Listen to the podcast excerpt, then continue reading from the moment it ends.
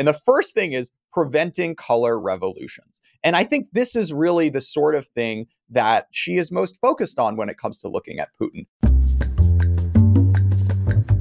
Welcome to Global Dispatches, a podcast for the foreign policy and global development communities and anyone who wants a deeper understanding of what is driving events in the world today. I'm your host, Mark Leon Goldberg. I am a veteran international affairs journalist and the editor of UN Dispatch. Enjoy the show.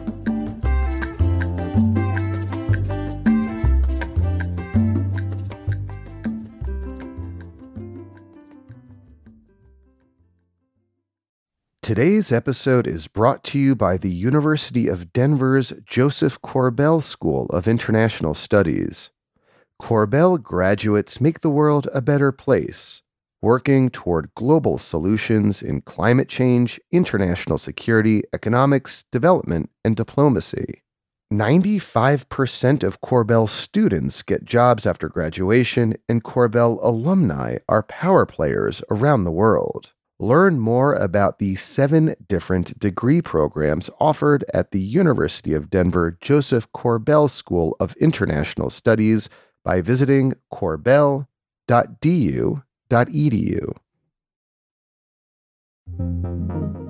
Xi Jinping spent three days in Russia in a highly touted visit that included hours of direct talks with Vladimir Putin. The visit comes amid Putin's growing international isolation and heightening tensions between China and the United States.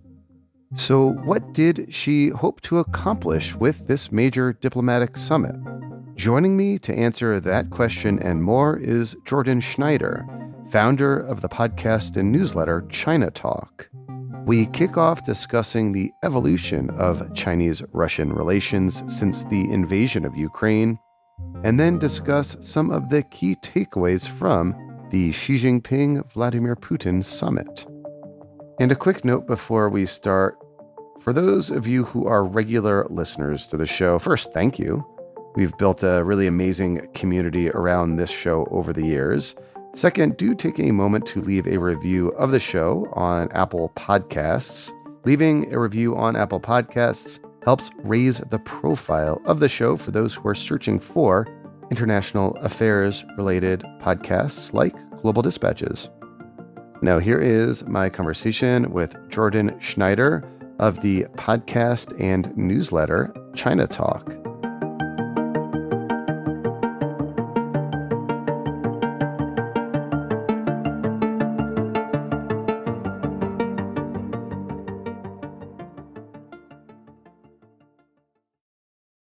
Before we start, I do want to plug China Talk. Everyone should subscribe. I'm a subscriber. I just listened to your excellent interview with historian Stephen Kotkin. So, everyone, do take a moment to subscribe to Jordan's excellent podcast and newsletter. Thanks so much, Mark. Yeah, we do bi weekly shows about China, the US, and technology. I think your audience will get a real kick out of it. Definitely. So before we discuss Xi's trip to Moscow, can I have you set the context from the Chinese perspective of how Beijing's approach to Russia has evolved since Russia's invasion of Ukraine last year? So let's start by talking a little bit about Xi foreign policy and where Putin and the Russian Federation fit into that. So China does not have a ton of allies in the world. I mean, the countries that it can come close to, Russia aside, are, you know, the likes of a Pakistan or a North Korea, not necessarily the most impressive bedfellows when you sitting in Beijing are worried about the sort of like world lining up against you for Cold War 2.0 or something. But Putin is really the only player that I think Xi sort of understands, feels like is on their side, and, you know, has real resources to bring to the table from an economic, military, and diplomatic perspective. So Xi has been over the past decade in power pretty focused on increasing and deepening ties with his neighbor to the north. But the war kicking off you know, I think was a real curveball for Chinese leadership. The war famously started right after the Winter Olympics in Beijing concluded and only days following the Putin Xi announcement of a quote unquote no limits partnership.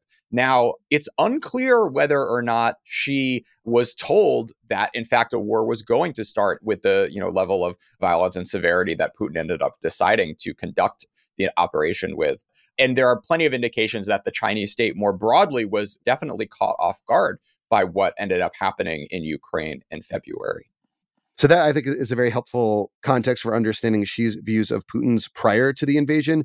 Over the last 12 months or so, has China's approach to Russia changed in any meaningful way? So I think there were sort of three potential paths that Xi could have taken. The first is to, you know, side with the G7 and the rest of the world and condemn the invasion and, you know, potentially even put sanctions on on Russia and express its sort of deep displeasure at the fact that Russia is violating many of the sort of core components of Chinese foreign policy, like not interfering in other countries' affairs and you know starting in territorial aggrandizement and whatnot. That was the path not taken. There was also, I think, a path which folks were worried about initially, where China would sort of go full pro Putin and you know openly supply arms and aggressive sort of military as well as diplomatic and economic support. I don't think we're all the way there yet, but the sort of middle ground which the Chinese government took in the first month seems to be creeping closer and closer to a more aggressive Putin stance, which the rest of the world is really concerned about, particularly as it impacts the potential balance on the battlefield. As of course, Ukraine is being supplied by the entirety of the NATO's war arsenal, while Russia can only really rely on its own military industrial base. But if Xi ends up deciding that, in fact, you know, it's not in China's interests to have Putin lose or have a sort of battlefield developments go in such a way that Putin's regime is threatened domestically. Governments around the world are more and more concerned that Xi could decide to start arming Putin and the Russian regime more aggressively. Yeah, so there is this kind of school of thought suggesting that a Russian defeat may trigger the collapse of Putin's regime, destabilize Russia, and maybe potentially usher in like a Western leaning government, which would be problematic to the Chinese Communist Party and Xi. Was there anything in the trip that happened in the trip, however, that suggested to you that China may be coming closer to providing arms or more overt diplomatic or military support to Russia? So I think it's important to take a step back and put the Xi Putin meeting in the context of what has been reported in the Western media of Xi reportedly considering to dramatically increase the military materiel support to Putin. And at the very beginning of the war, there was a lot of noise about the Biden administration making very clear to China that, in fact, it would catch them if they ended up sending arms to the north. And the consequences for the Chinese economy could potentially be really severe. Now, China has taken that, internalized it, and a year later is apparently reconsidering whether or not it makes sense to kind of deal with whatever blowback would come to the PRC from the Europeans and Americans because it is so concerned about what you just mentioned, Mark, of things going so poorly for Putin in Ukraine that the regime gets destabilized. So with that in the background, you know, what you saw over the past few days was like pretty much as dramatic a declaration of continued support, approval, and partnership as you could expect from this sort of a meeting. I mean, reading through the readout in Chinese, it's basically they didn't say no limits partnership, but you know, there wasn't any kind of language rollback. I mean, there was still deep expressions of support and very little to give hope for some in the West who were perhaps fantasizing that Xi would go to Putin and say, look, you guys, you have to end this war. It's not good for anyone. We're going to potentially pull the plug.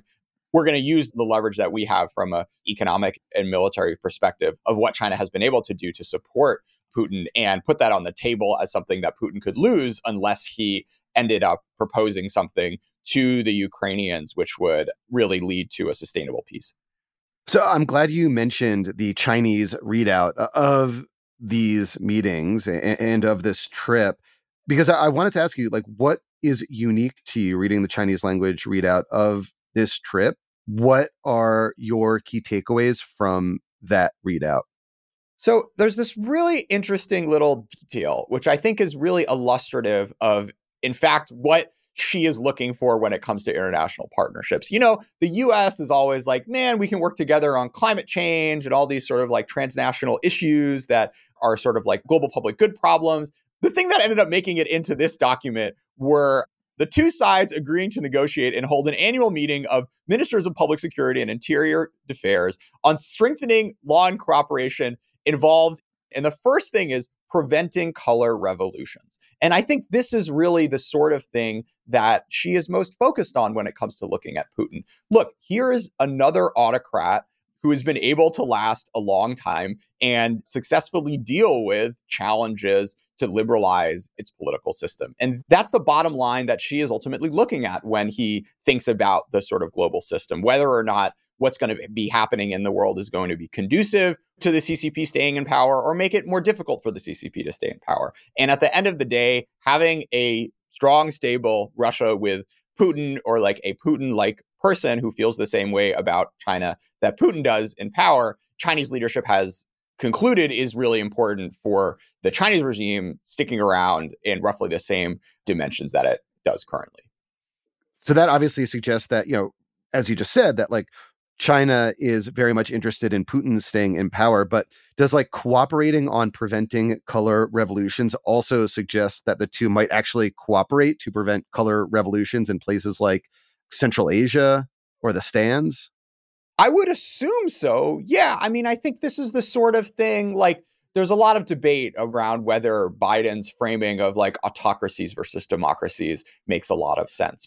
But I really think there is some germ in here about both the Chinese and Russian systems thinking that it is better for them if the liberal democratic world isn't going so hot so that their respective populations can kind of look at what's happening in the rest of the world and not be like, oh man, I want more of that, but instead think, man, like democracy just like brings problems and is too chaotic. And I think, you know, that was the, a, a lot of folks who know more about Putin and Ukraine than me argued that this was, in fact, a very deep rationale for why Putin was so uncomfortable with letting Ukraine live and let live in the first place. Because if there was a thriving, functional, democratic Europeanizing Ukraine right on its border, which is, you know, made up of the same sort of cultural and ethnic heritage as what occupies most of Russia, then in fact, you know, the Russian people could potentially look back and reflect and think, huh, like they can do this. Why can't we?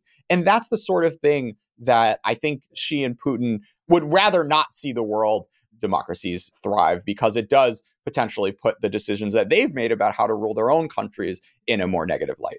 So, if one key outcome or purpose of this trip, as you said, was Xi very publicly demonstrating a kind of confidence in Putin and his support for Putin individually, how much were kind of hard commercial interests a key driving purpose behind this meeting? Russia has replaced Saudi Arabia as China's top supplier of oil for at least the first couple months uh, of this year like how much of this trip is China just exploiting a weaker Russia in order to secure better deals on oil and gas and, and energy cooperation? Yeah, I mean, I think these sorts of things are nice to haves, right? But what Xi is risking with this is potentially putting an enormous swath of the economic trade that has been, you know, the real driver of Chinese growth for the past 30 years with the US and with the EU. Because the closer that Xi gets to going all in and with military support for Putin, the closer he is to hardening views even more dramatically than they are now in the US and in Western capitals around the world. That Xi's China is not the sort of country that the rest of the world is comfortable being tied to. And I think the sort of longer term economic growth consequences of that decision, in my view, are far more consequential than like, you know, saving an extra few dollars here and there on your oil bill every year. So I know you follow Chinese think tanks and Chinese thought leaders and the Chinese kind of policy community in particular, how are they interpreting or explaining or discussing this trip? So, you know, most of the sort of academics and, and folks associated with think tanks in China broadly say that what the Chinese government is doing is the right decision and Putin's a really important partner and we need to support him and this, that, and the other thing. But, you know, there are a number of prominent thinkers who have been arguing the opposite and sort of taking some of the points that I've made over the past 15 minutes and saying, look, you know, we are risking a lot by getting in bed with this guy. You know, he may not necessarily be around for a while, and the consequences to China's global standing in the world and its future relationship with the rest of the world are potentially enormous. And the sort of payoffs you get from supporting Russia are like not that great. I mean, it is a sort of shrinking economy that like has oil, but like that's basically it. And if you are changing the calculus around the world when it comes to trade, investment, technology exports, the sorts of things that China is going to need a lot more to compete economically in the 21st century than like cheap oil and like lumber or what have you. It may not necessarily be the right decision. So, interestingly, I did come across a WeChat blogger who is like very like kind of Maoist and like hard right and Chinese, who is actually making the argument that in fact being pro Ukraine better lines up with China's core interests than supporting Putin. I just want to read a little quote. Since the beginning of the US China trade war, the US along with its allies has applied extreme pressure on China because, you know, of the idea of that the enemy of my enemy is my friend. Many netizens have expressed genuine sympathy towards Russia and shared solidarity with their grievance. But there is a difference between understanding global power struggles and LARPing. While some Russian citizens are protesting war in the streets, there are some in our country who act more imperialistic than Tsarist Russia. Let's pull out the microscope and review some Russian moves that look a little familiar. Russia demands that Ukraine act as a buffer zone between itself and NATO. We remember the pain of outer Mongolian independence, which is the idea that Mongolia should have remained a part of China. It is like a fringe thing that like hard right Chinese nationalists think. This guy writes that the US, in using its strengths to bully the weak, is a jackal. Russia, in its no guards militarization, is a leopard. As the international transforms, one hopes we can proudly say in hindsight that we stood on the side of justice. To whom does justice belong? In October 2022, 143 countries denounced Russia's illegal conquest at the UN. Only five countries supported Russia.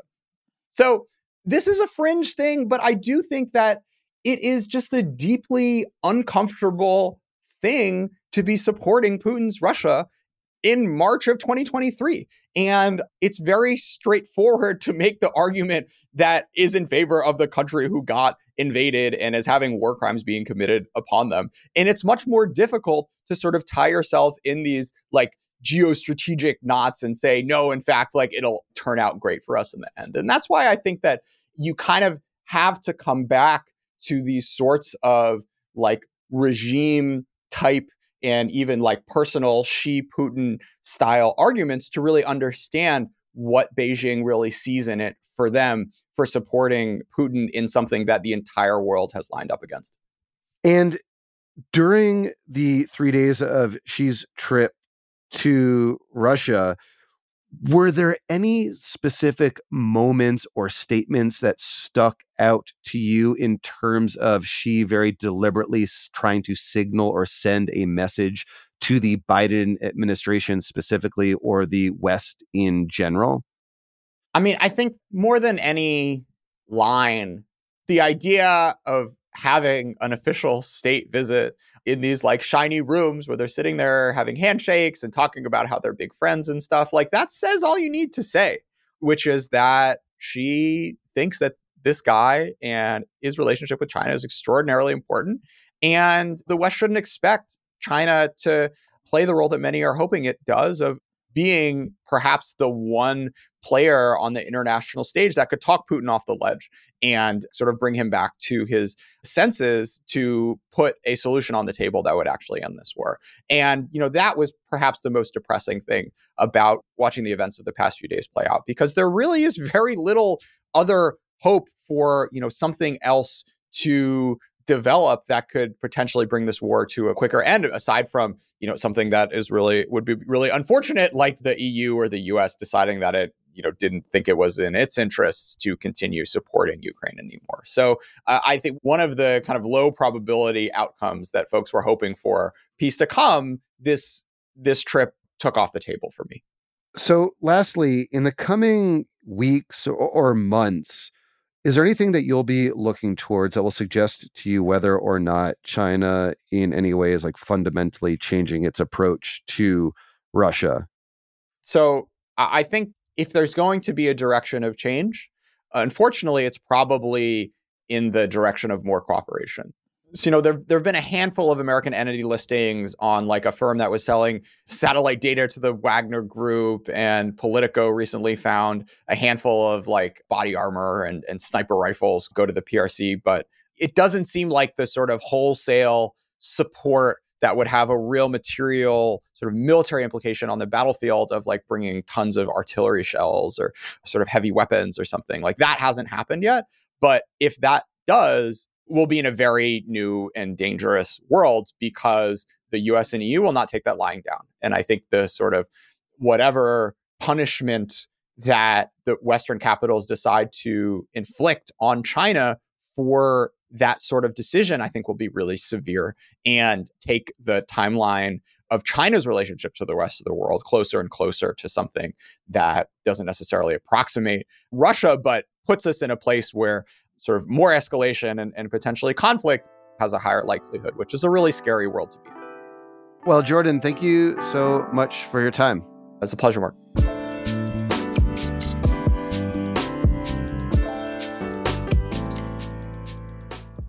Thank you for listening to Global Dispatches. Our show is produced by me, Mark Leon Goldberg, and edited and mixed by Levi Sharp. If you have questions or comments, please email us using the contact button on globaldispatchespodcast.com. Before you go, do take a moment to show your support for the show by becoming a premium subscriber. If you're listening on Apple Podcasts, you can do so with a couple taps of your thumb. If you're listening elsewhere, you can go to patreon.com slash global dispatches. We rely on support from listeners to continue to do what we do far into the future, and by becoming a premium subscriber, you will unlock access to our entire archive of hundreds and hundreds of episodes. Please rate or review the show on Apple Podcasts.